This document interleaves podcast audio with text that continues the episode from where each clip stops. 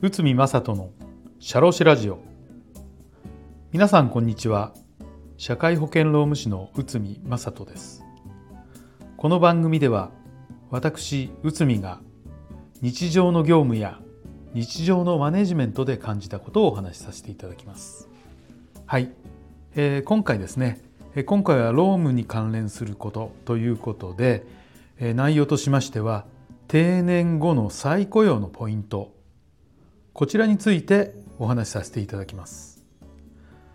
まあ、先日ある社長さんから質問されました。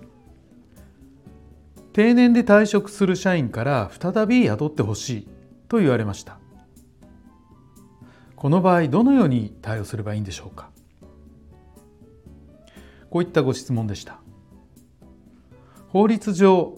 定年は雇用契約の終了を意味します。そして雇用契約は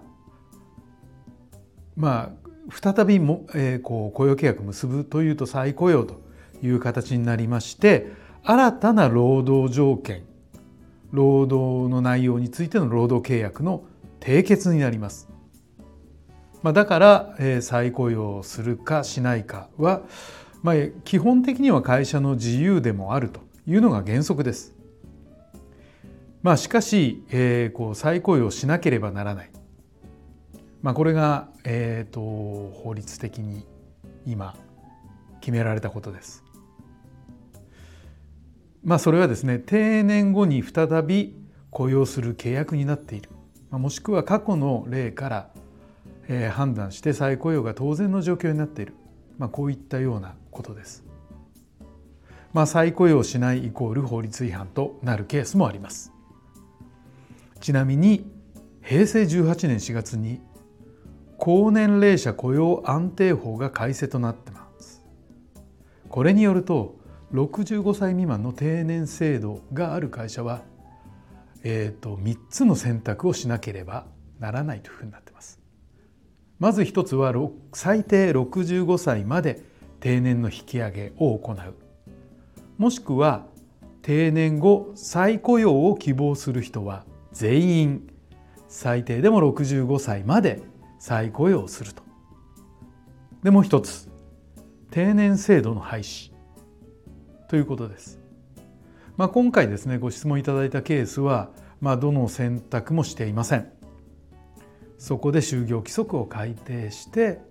まあ、この3つに合ったような形で、えー、と対応しないといけないということです。まあ、この高年齢者雇用安定法というのはもう平成18年に改正ですからもうだいぶ経ってますよね。でも、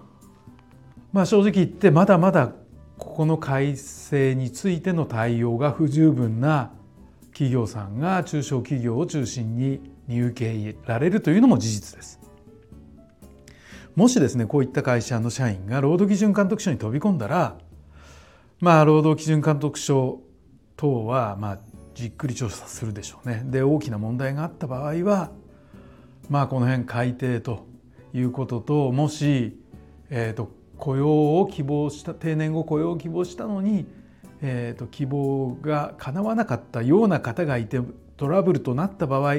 まあ、仮に裁判等になった場合会社側の立場はかなり弱くなるということになります。まあ、あの他社の選択済みの会社さん見てもですね定年後の再雇用を選択している会社が多いです。いや逆に言えばですね定年の引き上げや定年の廃止を選択する会社は非常に少ないですね。もちろん本人が再雇用を希望しない場合もあります。だから定年制度は60歳。本人が希望すれば65歳まで再雇用ということで OK です。また再雇用は今までと同じいわゆる正社員でなくても OK です。例えば契約社員パートタイム社員アルバイト社員。あとはですね最近顧問という肩書きでこういった形で残られる方も多いです。まあ定年後再雇用を選択した会社は希望者全員を対象としなければなりません。しかしこれは契約なのでお互いの合意が必要です。だから社員がこの条件では嫌だよと言えば契約は不成立です。この場合は会社は再雇用の義務違反にならないのです。